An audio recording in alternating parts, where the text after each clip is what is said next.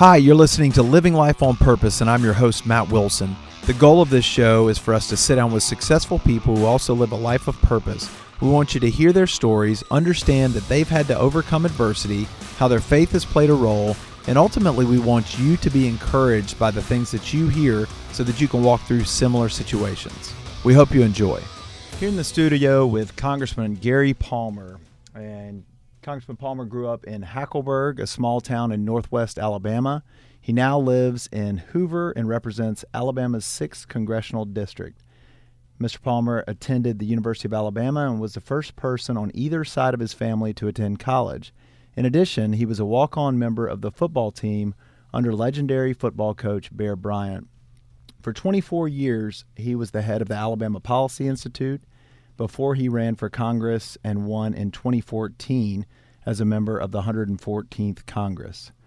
Gary, it's a, a pleasure to have you here today. Great to be here, Matt. Thanks for having me. Uh, this is a follow up interview, so got to have you last time when this was a video series, and so um, it's definitely good to, to have you on again and just kind of uh, follow up on some of the things that we discussed last time.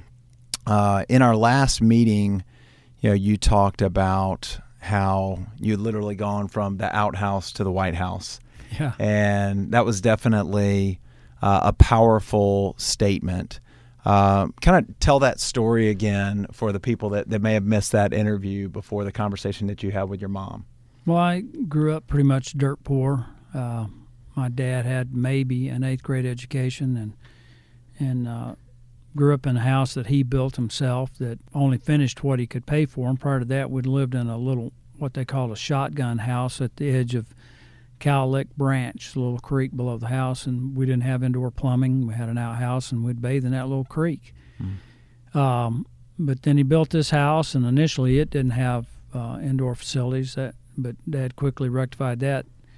Uh, but like I said, he only finished what he could pay for. The room I shared with my brother had cardboard between the two floors and part of the room because he didn't have the money to finish putting sheetrock in.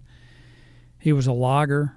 Uh, I grew up skidding logs with mules, and uh, and and as you said in the introduction, there, I'm the first person in my family on either side to to go to college. I worked uh, for in business, worked for a couple of international engineering companies, and started the think tank. And uh, and in the course of my work with the think tank, I did a lot of work in Washington. Uh, uh, my first real opportunity to do any work in D.C. was on the Clarence Thomas confirmation, and then later uh, during uh, uh, Bush 43, George W. Bush, I did a good bit of work with the White House, and I was um, at the White House in some meetings, and, and and either the meeting had concluded or we are in a break, and I was walking down a hall looking out on the south lawn, and it dawned on me that I'd never called my parents from the White House.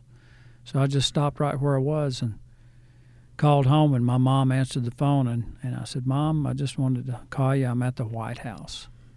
And uh, I said, I've literally gone from the outhouse to the White House. And she laughed, and I laughed, and I said, uh, But what I really wanted to, to say is there's not another country in the world where a guy could grow up like I did and be where I am right now. So it was a it was a great moment. My dad died before I ever ran for office. I'd never run for office before when I ran for Congress.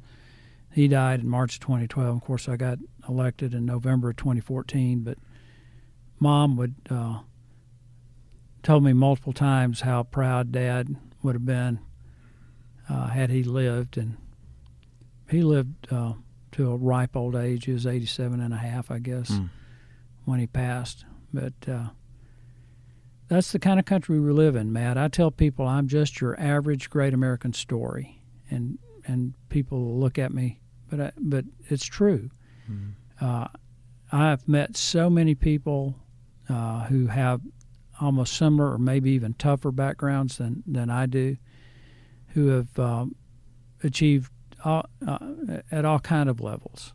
And we live in a country where that is that's not unusual. That that's almost normal. So that's why I say I'm just your average great American story. Well, it's definitely a powerful story, and I do think that, that there are a lot of people that have achieved various levels of success from humble beginnings, but um, at the same time, you know you do have to you know have perseverance. You've got to have hard work. You've got to have you know solid principles that, that keep you going on a daily basis. You know, it's interesting to me that that you can hear stories like yours and and a lot of other you know success stories, and then you still have people that want to you know criticize the the type of country that we do live in and say you know some people have an unfair advantage or some people don't have as much of an advantage. Uh, what would you say to you know some of those folks that, that say that either you know capitalism doesn't work or we ought to try some different method when you know we've had one of the greatest economies in the history of the world, if not the greatest, um, where anybody can truly achieve anything they want to with hard work and God's help.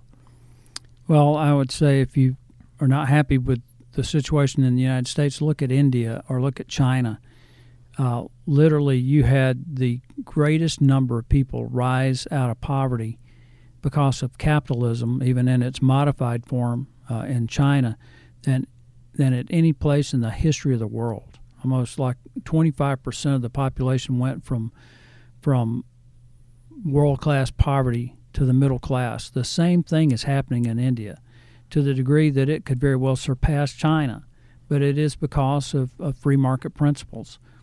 Uh, I think there are a lot of people out there whose agenda is really not uh, economic uh, income equality or economic equality. It's it is a complete deconstruction of the United States and and uh, a power grab. I mean, some of the same people who are saying these things were people who thought Maduro was a great president in Venezuela and thought Cuba was uh, a, a, model economy and model society. They have a very dangerous agenda, and I think people need to be very much aware of it.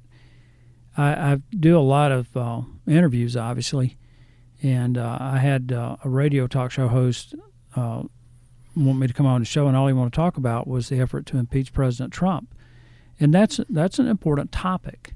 Uh, it, it, may even have ramifications that, that reach a constitutional crisis. It, we'll know more when the Horowitz report comes out, but this is very serious stuff. But you cannot talk about that 24 7.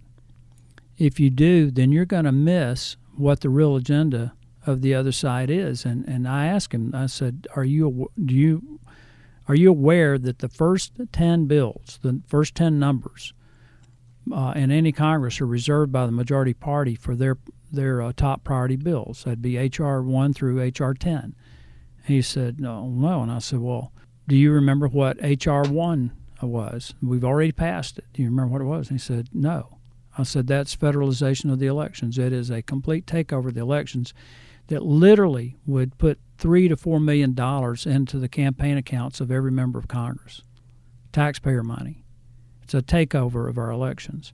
And then you can go right on down the line with, with their version of the Green New Deal, Medicare for All, uh, a radical uh, uh, deconstructing of the regulations that we passed in banking to get uh, put the government in control of the capital formation. Can go right down the line. And I said, you don't know that because all we talk about 24/7 is the attempt to, to impeach the president. And and sometimes I think this is actually a distraction that that they're using to keep us from focusing on their real agenda. And his response, I saw him in person a few days later, and he said, Do you really think they would pass that? And I said, Well, where were you in 2010? The first legislation, the House of Representatives, when when the Democrats got control, the first legislation they passed was uh, uh, cap and trade. And fortunately, uh, it was filibustered in the Senate, and they couldn't muster 60 votes. But the next bill they passed, and they did it through reconciliation, so it couldn't be filibustered in the Senate was Obamacare, and they passed that, a huge bill in a remarkably short amount of time. And literally, Nancy Pelosi said that we have to pass this to find out what's in it. That was literally true. And and now that we found out what's in it, uh, both sides want to get rid of it. They want to replace it with Medicare for all. We want to replace it with a healthcare system that works. I just think you asked that question, what's this about? I, I can say it in one word power. It's power over your every decision you make uh, as, as a, a, voter. It's power over your ability to start a business. Uh, it's power over the the entire energy sector, which will impact the entire economy. And you can go right down the line about what this is about. But it comes down to one thing, and that's power.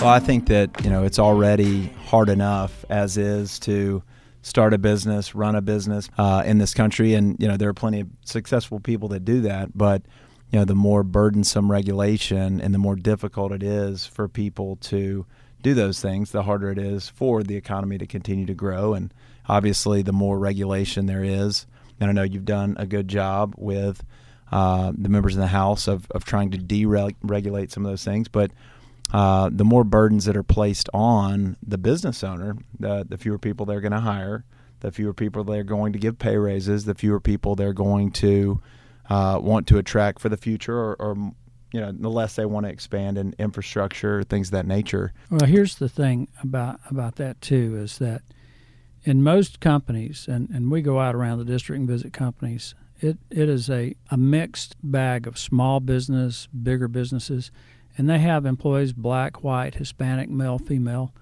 and and from at least from my analysis, and, and I'll talk to a lot of the employees about how you know how they're doing, and, and, and I ask the owners, what are you paying these people? Do you provide benefits?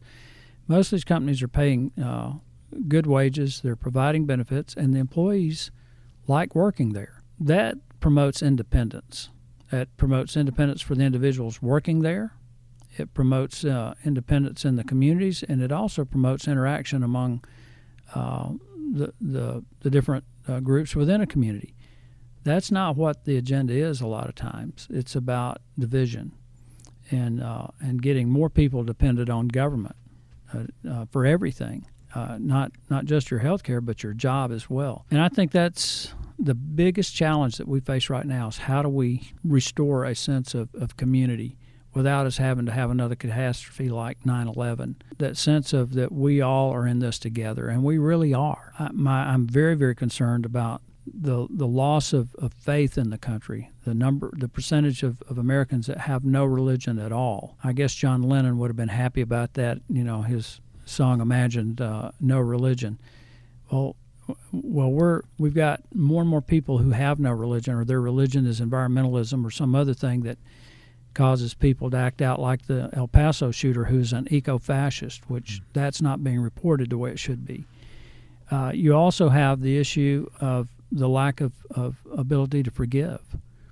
And when you can't forgive someone, you harbor grudges. That that builds uh, an atmosphere of contempt, and contempt will lead to hatred, and hatred will lead to some really bad outcomes. So I, I think when you look at the overall country and, and what is our biggest challenge. I think it's going to be cultural.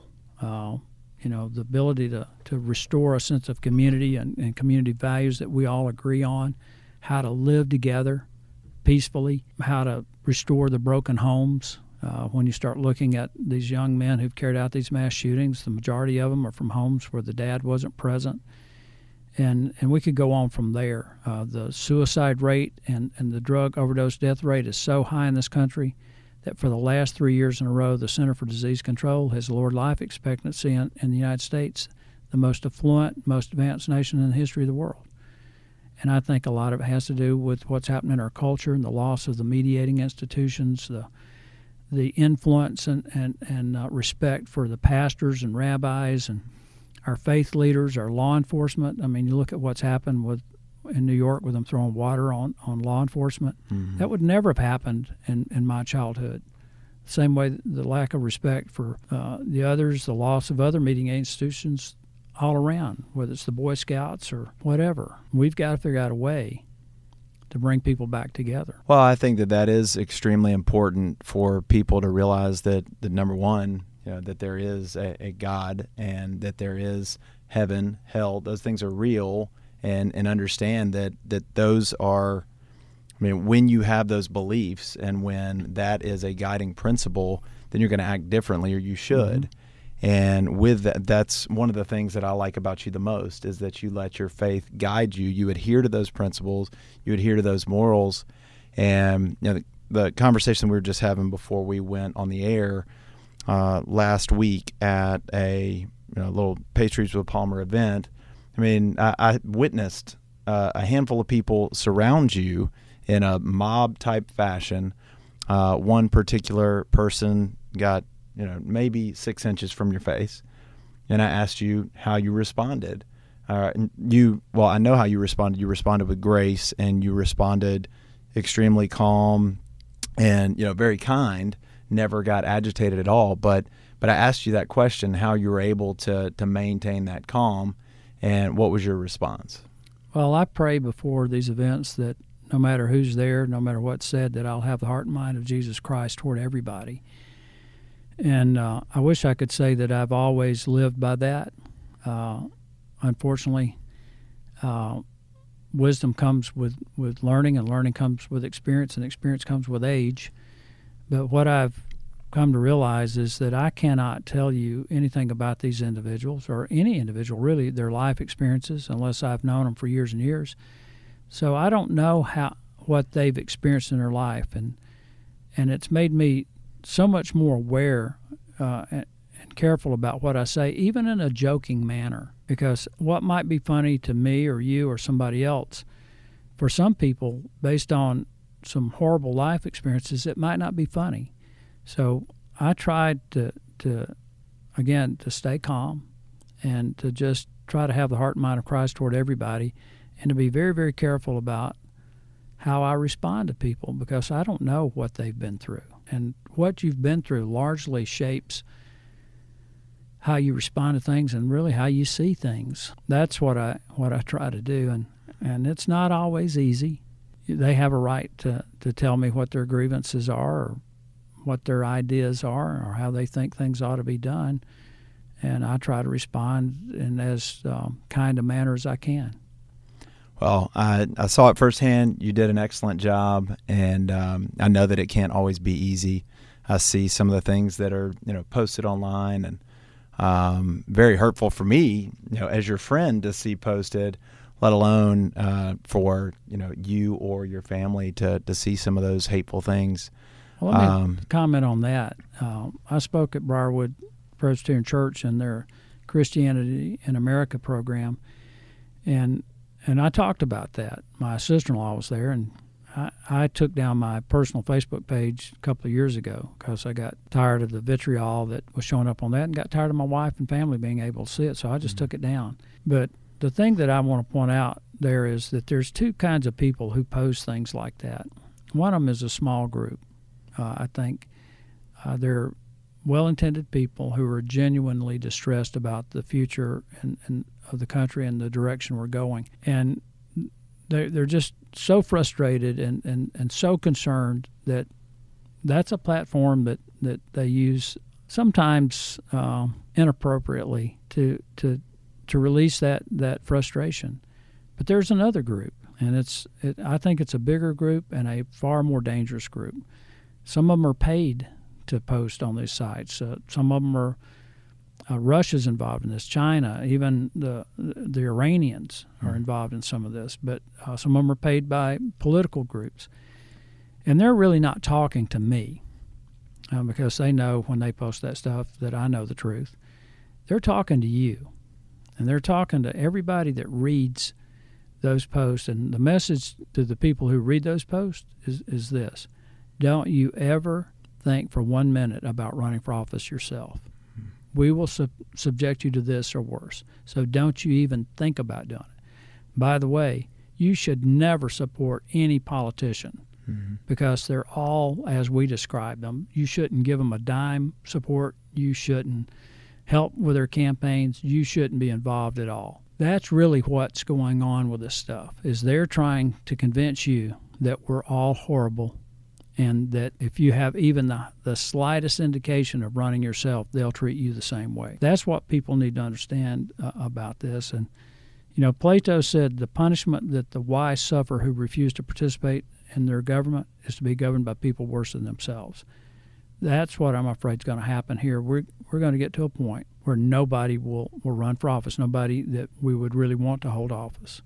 And we'll wind up with a lot of people who really do want to take the country in a very bad direction. Well, that's definitely a, a sad state of affairs, and I've definitely seen plenty of good people vilified for no reason. Uh, but I saw an interesting statistic today, and this was uh, August 2nd in the New York Post. Uh, but a recent poll found that 27% of millennials have no close friends, 25% have no acquaintances, and 22%, or one in five, have no buddies at all. This compares with only 9% of baby boomers and 15% of Gen Xers who are reporting having zero pals. I mean, that to me broke my heart that mm-hmm. there are mm-hmm. that many people walking around that feel like they have nobody, no friends, no acquaintances, no buddies. I mean, those are people that, that do desperate things. And well, those are people up. that lash out on social media. Those are people that lash out in these types of uh, mass shootings. They're, they're people that feel like nobody understands them and you know they'll do something to get people's attention because nobody else sees them or knows them and that's a very scary situation well it's one of the reasons why the suicide rate's so high among people under 30 and and the drug overdose rates are are off the charts. I mean, in night in 2017, we had over 70,000 people die from drug overdoses. That's almost 12,000 more than died in the entire Vietnam War, and and and it's widely believed that those numbers are underreported by 15 to 20 percent because so many families don't want it on the death certificate that it was an overdose. They put natural causes, and then the suicide rate, and it's it's it's rampant everywhere. It's it's it's a problem right here, and it's. Uh, it is a, a sense of hopelessness. Um, you know, we um, we had communion at church yesterday, and I try to read those passages in Luke. Uh, you know, the Last Supper, uh, you know, the crucifixion, and then I like I get to that part about where the women went to the tomb and found it empty, and they were confronted by the angels who said, "Why do you seek the living among the dead?" And then it really hit me the next line says and then they remembered his words. It wasn't until jesus had gone through all that he had done and then they found an empty tomb that it, that they realized what he was saying that they remembered his, his words. But what the angels asked that question why do you seek the living among the dead? made me think of this. And and, and it really comes down i think really speaks to where we are in our culture is people are seeking life from things that are dead. They find fulfillment, uh, they find purpose, they find joy, they find some kind of satisfaction in things that are dead, rather than being focused on on on the one thing that brings life. I write my own devotions, and I just took out a, a card and scribbled this on the back of it about it really it really spoke to me about where we are in our culture is that we're a culture that seeks life from things that are dead and instead of pursuing real life. It's kind of along the theme of what your program's about. Well it is you know it's so just like there are people that have certain agendas in this country and in this world you know the enemy's got an agenda to just promote evil as much as possible. Uh, the number one genre on Netflix for movies is horror. So the more people are taking in death and depravity, the more they mm-hmm. want to, you know, consume more of it, and the more they go out and and they unleash that on the world. And you know, they're not being filled up with hope. They're not being filled up with love. They're not being filled up with any of the fruits of the spirit. And they are getting filled up with all of this nastiness and it is leading to depression, hopelessness, anxiety, fear, perversity. Yeah, I mean it's um, it's definitely sad to see. So uh, we've we've hit them with a lot of tough issues. So what can we do as people that do have that hope, as people that do have that strength, that do have that faith? What can we do to to move things forward in a positive manner? Well, I think in any time you're trying to create a mass movement, it all starts with individuals and, and self evaluation about where you are and how you view things. And, and that's really how it started with me. I mean, I didn't, and people may not believe this, but it was never Ann and I and my ambition to be in Congress. My I, I, was hoping to impact the culture in a positive way through the Alabama Policy Institute. But because it wasn't something that we really were seeking. It wasn't the brass ring that we wanted to grab. We, I think we both realize you don't find your fulfillment in achieving an objective. You find it in achieving God's purpose for your life. I know you've read John Maxwell. We've talked about this, but he has the the be, do, have rule. You want to be who God wants you to be.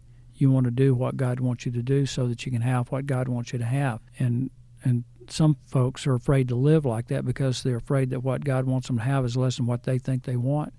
But I can assure you that when you have what God wants you to have, it's perfect.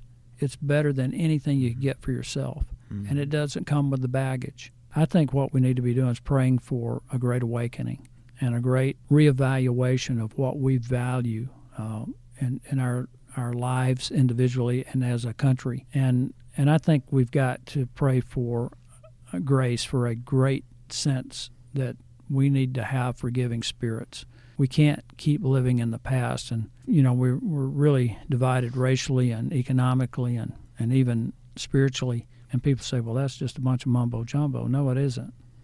It's, a, it's all about how to live together in a spirit of community and respect. And if we can do that, uh, we're never going to be a perfect country. If you read the preamble of the Constitution, it doesn't say in order to, to, to create a perfect union, it says a more perfect union. And I think if, if we make it our individual responsibility, if it starts with Matt, starts with Gary and, and our families, then then I think we got a chance. I definitely think that, that people have to take that initiative on themselves and they can't wait for somebody else to do something. Mm-hmm. They've got the ability to do something.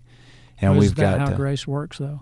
That's right. It's not well, I'll give you grace if you do this. It's mm. I, I, forgive you. The grace is unmerited. It's free. Yeah, free gift for everybody that's that's available through Jesus. Mm-hmm. Um, you know, so I want to encourage you all. Um, you know, we are talking about some very tough issues that we're facing, but um, you know, we've at least got somebody in office that that is willing to stand for his beliefs, willing to uh, not back down from a, a tough uh, debate, uh, who's highly intelligent, probably one of the most intelligent people that is in Washington, D.C., uh, but also just a, a servant hearted leader and just spent Gary's birthday with him up in Washington. He was supposed to meet us for dinner, had a late vote, ended up having to miss dinner, getting the tail end of dinner, and then he was doing a, a Capitol tour.